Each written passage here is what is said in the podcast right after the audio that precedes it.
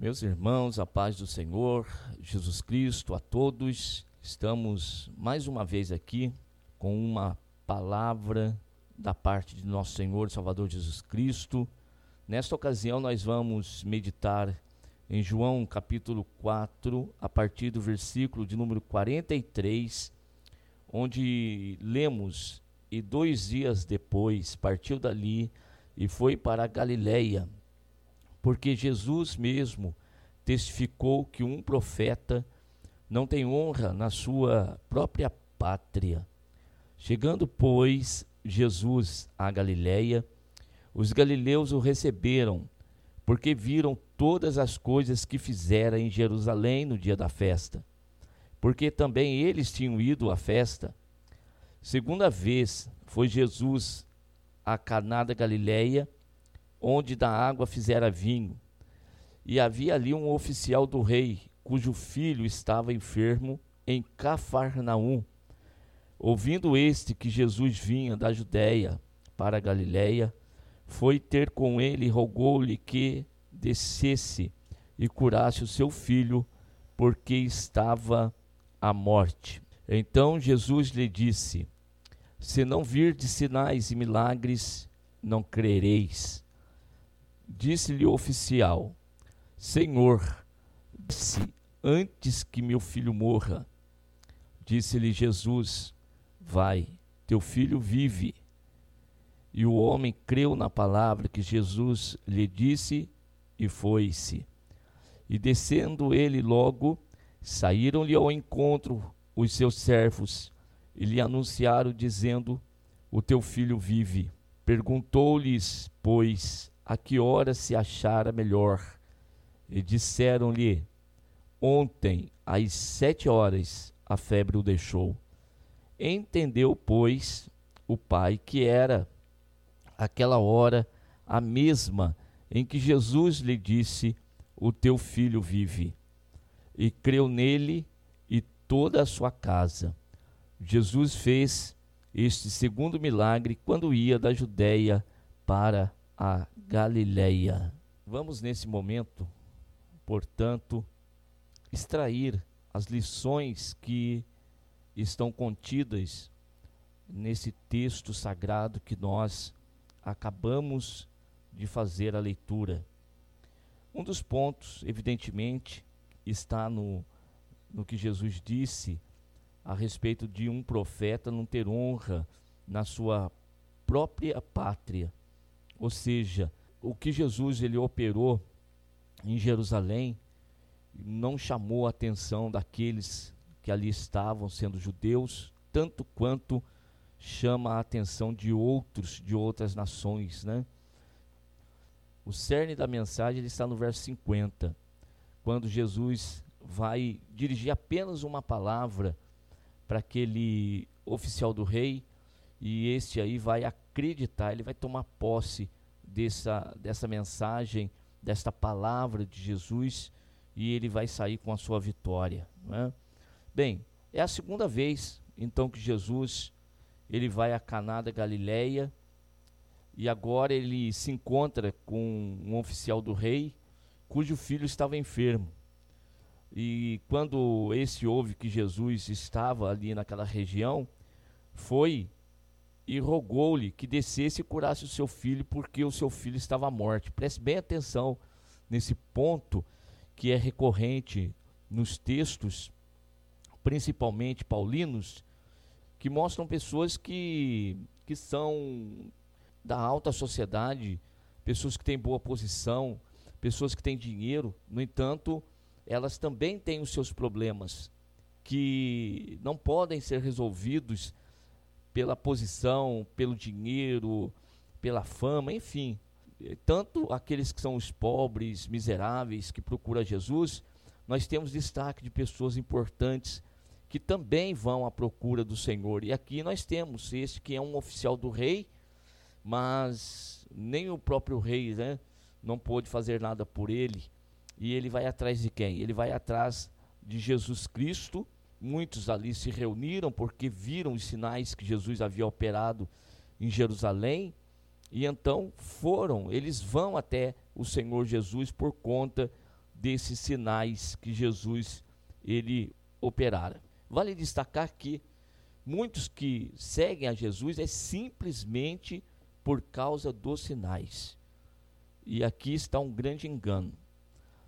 Destaquei já na, nas mensagens anteriores e sempre estarei destacando aqui nas outras que virão, nesta e nas outras que virão, o seguinte: que a maioria das pessoas estão ali, olhando para o sinal, esperando o sinal, querendo usufruir de sinal, querendo fazer parte daqueles sinais todos que Jesus operava, mas eles não conseguiam é, serem conduzidos até aquele para o qual os sinais apontavam.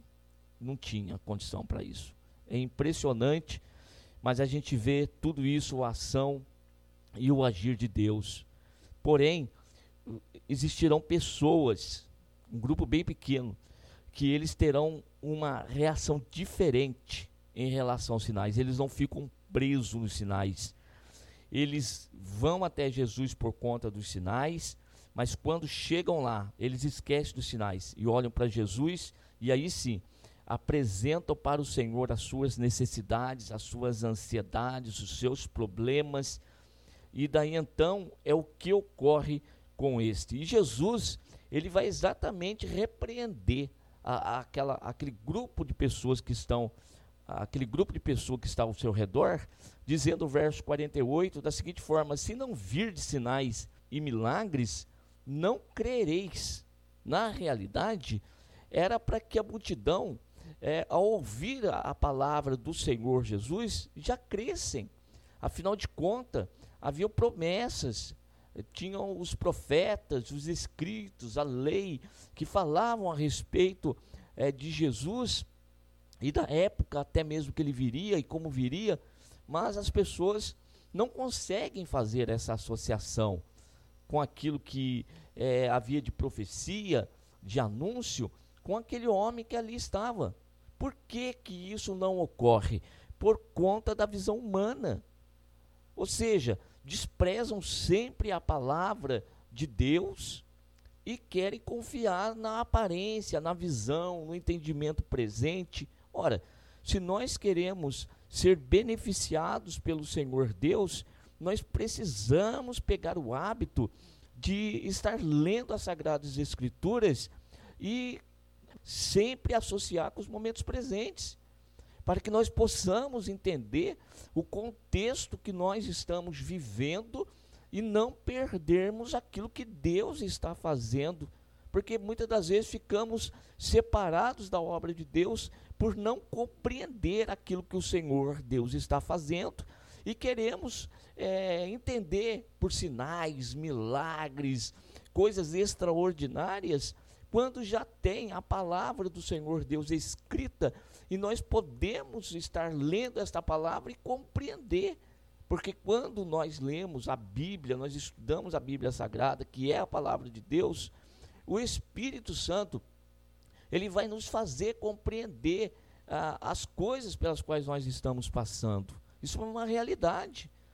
Por isso que nós sempre destacamos a fala de Jesus: as minhas palavras são espírito e vida. Então, leiam, e as palavras de Jesus não são só aquelas que estão contidas nos evangelhos. A Bíblia toda é considerada e é a palavra de Jesus, é a palavra de Deus. Então vamos ler e atentar em não ficar preso procurando sinais é, para poder entender as coisas.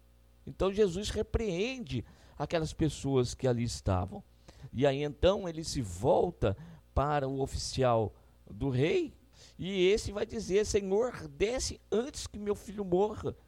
Ou seja, ele estava ali é, ansioso, preocupado com o filho, e Jesus estava aproveitando aquele momento, como sempre, para dar uma lição, para instruir. Outra observação aqui: olhe ao redor. O que é que Deus, o que é que o Senhor está querendo ensinar com as coisas que estão nos ocorrendo. Então eu preciso aprender. Então, aquela ocasião do oficial do rei que ali chega até Jesus, Jesus aproveita novamente a situação e vai ensinar aquele grupo de pessoas que estão junto dele. E a, a ferramenta que Jesus estava utilizando, ele está preocupado com o filho. E aí então, no verso de número 50, Jesus vai dizer: Vai, o teu filho vive.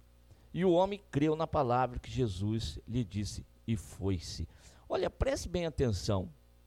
O homem vai até Jesus, faz um pedido a Jesus, recebe a resposta de Jesus, ele crê naquela palavra, então ele não fica ali insistindo com o Senhor Jesus para ir até a, a sua casa, para a partir daí ele crê quando o milagre acontecer. Percebam isso, é um detalhe muito importante. Essas pessoas que recebem o favor de Deus, eles tomam posse daquilo que eles precisam, daquilo que eles querem, eles tomam posse antes.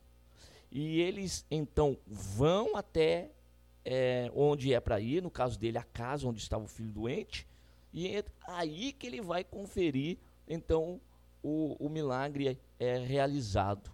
Isso aqui é importante observar, porque a maioria das pessoas, eles querem que Jesus opere o sinal, que Jesus faça um milagre, para a partir de então acreditar. É isso que Jesus disse: se não vires milagres, não crereis. Isso é impressionante. É o caso, por exemplo, de Tomé, não é verdade?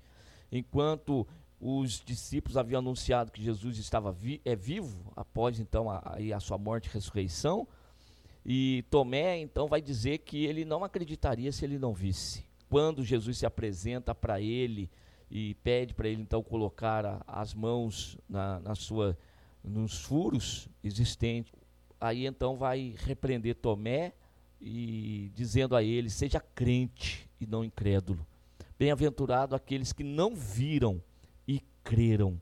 Deus, ele tem prazer nas pessoas que se apoderam daquilo que ele está anunciando de antemão, antes que tal coisa aconteça. Então vamos continuar aqui analisando a situação do homem. A mesma situação quero destacar aqui, que destaquei lá na, na, na transformação da água em vinho. Jesus não vai fazer uma, uma oração, Jesus não vai impor as mãos, Jesus não vai fazer nada, simplesmente é a palavra do Senhor que é dirigida ao homem. E a palavra é: vai, o teu filho vive.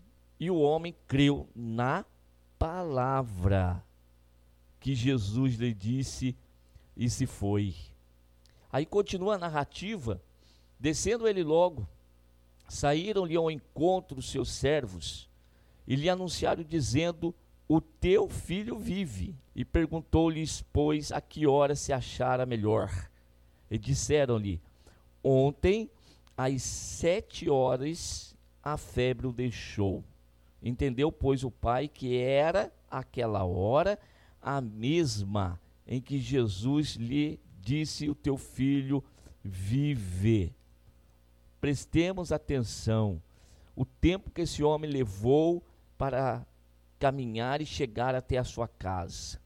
Então, o tempo de um dia, né, nós podemos marcar aqui, arredondar, leva um dia, porque disseram para ele, ontem às sete horas a febre o deixou.